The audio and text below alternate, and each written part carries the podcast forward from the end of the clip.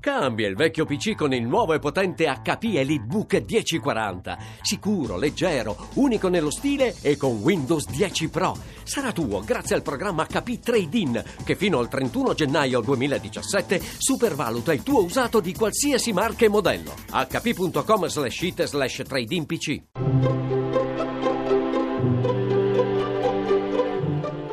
Il pensiero del giorno.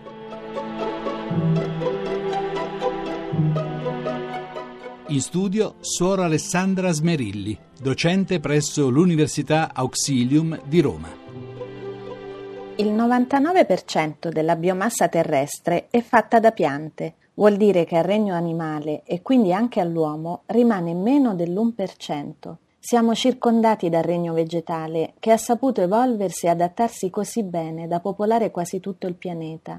Ricerche recenti ci hanno dimostrato che le piante sentono, vedono, certo non come vediamo noi, ma possono vedere, hanno una forma di intelligenza, si aiutano tra di loro. Di fronte ai problemi gli animali possono scappare, le piante no. E quindi devono trovare altre soluzioni per sopravvivere. La loro intelligenza è diffusa in ogni cellula degli organismi vegetali.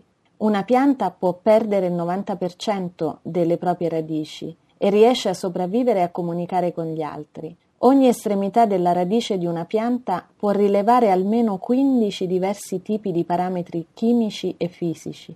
È una meraviglia da osservare, da meditare, ma che ci può anche permettere di imparare. Per esempio, si è visto che imitando alcuni organismi vegetali si troverebbero strumenti più economici e veloci per esplorare i pianeti o per costruire reti di comunicazione efficienti. Anche l'economia e l'impresa avrebbero molto da imparare dalle piante. Il mondo vegetale e il suo tasso di innovazione ci dice che le organizzazioni gerarchiche suddivise in organi sono poco innovative. L'innovazione ha bisogno di conoscenza diffusa. La complessità del mondo attuale potrebbe essere letta più facilmente guardando al mondo delle piante, che hanno saputo sviluppare reti estremamente complesse. Forse sorella pianta può dirci di più di quanto immaginiamo e forse è ora di ascoltarla un po' di più. La trasmissione si può riascoltare e scaricare in podcast dal sito pensiero del giorno punto rai punto it.